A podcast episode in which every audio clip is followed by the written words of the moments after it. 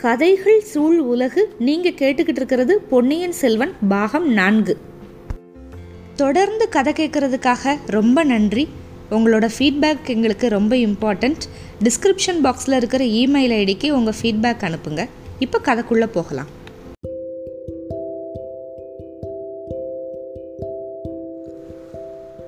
பொன்னியின் செல்வன் பாகம் நான்கு அத்தியாயம் பதினாறு. மலையமானின் கவலை. மாளிகைக்கும் மதில் சுவருக்கும் இடையில இருந்த நிலாமுற்ற பகுதி நமக்கு ஏற்கனவே தெரிஞ்ச நிலாமுற்ற பகுதி அதில் வந்து கந்தமாறன் வழி காமிச்சிக்கிட்டு போக கரிகாலன் வந்து சுத்து முத்தும் பார்த்துக்கிட்டே நடந்தான். மற்ற நாலு பேரும் பின்னாடியே போனாங்க. குறவை கூத்துக்காக மேடை கொட்டகையெல்லாம் போட்டிருந்தாங்க. அந்த இடத்துக்கு போனதுமே கரிகாலன் நின்றுட்டான் ஓஹோ இது என்ன? இங்கே என்ன நடக்க போகுது? அப்படின்னு கேட்டான். கோமகனே உங்களுக்கு விருப்பம் இருந்தால் இங்கே குறவை கூத்து நடத்தலாம்னு ஒரு உத்தேசம். ஆஹா ரொம்ப நல்லது. குறவை கூத்து வைங்க வில்லுப்பாட்டு வைங்க கரிகால் வளவர் நாடகம் விஜயாலய சோழர் நாடகம் எல்லாமே வைங்க. பகலெல்லாம் காட்டில் வேட்டையாடுறதுல கழிக்கலாம். இரவு முழுக்க பாட்டிலையும் கூத்துலையும் கழிக்கலாம். சம்புவரையரே என்னோட பாட்டன் மலையம்மன் இருக்கான்ல எனக்கு இங்கே வர்றப்போ என்ன சொல்லி அனுப்புனான் தெரியுமா? கடம்பூர் சம்புவரையன் மாளிகையில் இருக்கிறப்ப இரவில் தூங்காத அப்படின்னு எச்சரிக்கை பண்ணார். நான் என் பாட்டனுக்கு என்ன பதில் சொன்னேன் தெரியுமா? பாட்டா நான் பகலில் தூங்குறது இல்லை. இரவுலையும் தூங்குறது இல்லை. நான் தூங்கி மூணு வருஷம் ஆகுது. அதனால் நான் தூங்குறப்ப விரோதிகள் வந்து எனக்கு ஏதாவது தீங்கு பண்ணிடுவாங்க அப்படின்னு நினச்சி பயப்பட வேணாம். நான் முழிச்சுக்கிட்டு இருக்கிறப்பவே யாராவது தீங்கு செஞ்சாதான் செய்ய முடியும். அவ்வளவு துணிச்சல் இருக்கிற ஆண்மகன் யார் இருக்கான் அப்படின்னு மலையம்மானுக்கு வந்து நான் தைரியம் சொல்லிட்டு வந்தேன். அப்படின்னு சொல்லிட்டு கரிகாலன் கட்ட கட்ட கட்ட கடன் சிரிச்சான். சம்புவரையருக்கு அப்படியே கோபம் குரல் வேற நடுங்குது.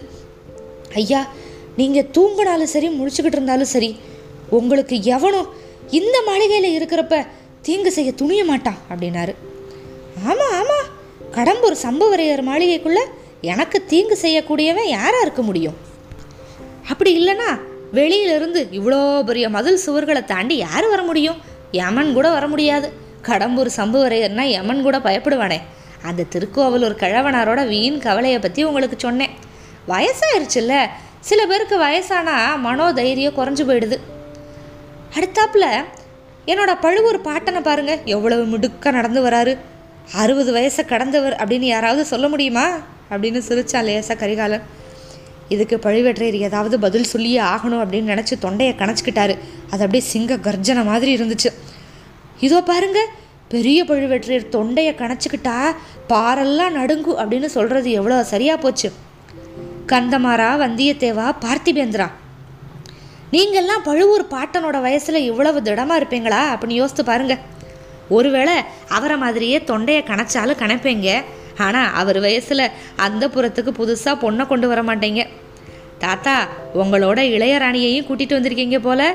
முன்வாசல் மாடத்தில் பார்த்தனே. இளையராணி எப்படி பிரயாணம் பண்ணிட்டு வந்தாங்க? மூடு பல்லக்குலையா? ரதத்துலையா? இல்லை வண்டியிலையா?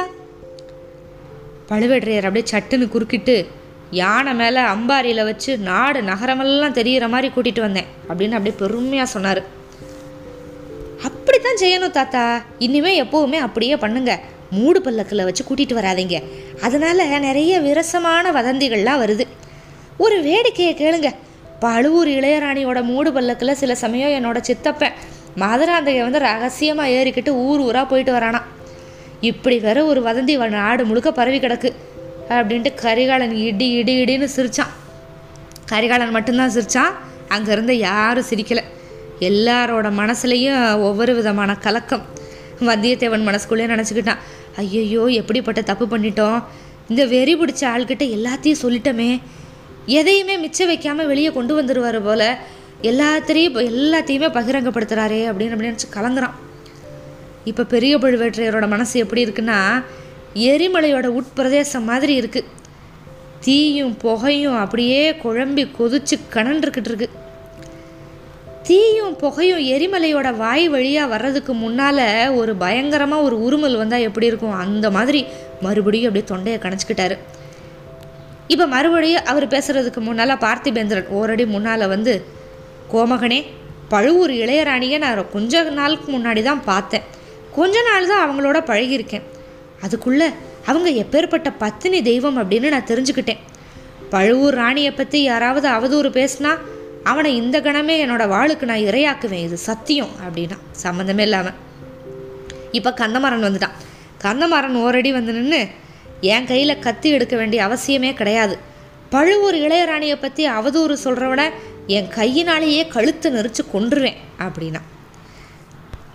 இதை கேட்டு நம்ம வந்தியத்தேவன் சும்மா இருப்பானா? வந்தியத்தேவன் முன்னாடி வந்து ஆ நானும் அப்படித்தான். பழுவூர் ராணியை பற்றி யாராவது தப்பாக பேசினா என்னோட கண் பார்வையிலே நான் சுட்டு எரிச்சிருவேன். அப்படின்னா. ஆஹாஹா கொஞ்சம் பொறுங்க நண்பர்களே. என்கிட்டயே சண்டைக்கு வந்துடுவீங்க போல. பார்த்தீங்களா தாத்தா? தமிழ் பெண்குலத்தோட கௌரவத்தை காப்பாற்றுறதுல இவங்களாம் எவ்வளவு துடிதுடிப்பாக இருக்காங்க. ஆனால் பழுவூர் இளையராணியை பற்றி யாரும் அவதூறு சொல்லலை. சொன்னால் நானும் கேட்டுக்கிட்டு சும்மா இருக்க மாட்டேன். இந்த வீராதி வீரர்கள் வர்ற வரைக்கும் அப்படி அவதூறு சொன்னவனை நான் உயிரோட வச்சிருக்கவும் மாட்டேன். பழுவூர் இளையராணியோட மூடு பல்லக்கை பற்றி தான் குறை சொல்கிறாங்க அந்த கோழை மதுராந்தகன் வந்து பழுவூர் ராணியோட மூடு பல்லக்கில் ஊர் ஊராக ரகசிய பிரயாணம் பண்ணுறானா எப்போ ஒரு ஆண்மகன் வந்து மூடு பல்லக்கில் ரெண்டு பக்கத்துலேயும் திரை விட்டுக்கிட்டு பிரயாணம் பண்ணுறானோ அப்போ இளையராணியும் அப்படி பிரயாணம் பண்ணால் சில அனர்த்தங்கள் வரக்கூடுங்கள கோமகனே பராந்தக சக்கரவர்த்தியோட பேரன் கண்டராதித்தரோட திருமகன் மதுராந்தக தேவர் எதுக்காக மூடு பல்லக்கில் பிரயாணம் பண்ணணும்? எனக்கு ஒன்றும் புரியலையே அப்படின்னா பார்த்திபேந்திரன்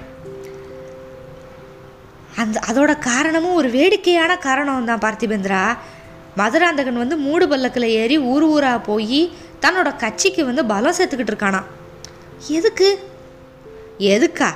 என்னோட அப்பாவுக்கு அப்புறம் சோழ ராஜ்ய சிம்மாசனத்தில் அவன் ஏறுறதுக்காகத்தான். எப்படி இருக்கு கதை பார்த்தியா சில மாதத்துக்கு முன்னால் ஒரு நாள் இந்த கடம்பூர் மாளிகைக்கு கூட அப்படி மூடுபல்லக்கில் ரகசியமாக வந்திருந்தானா.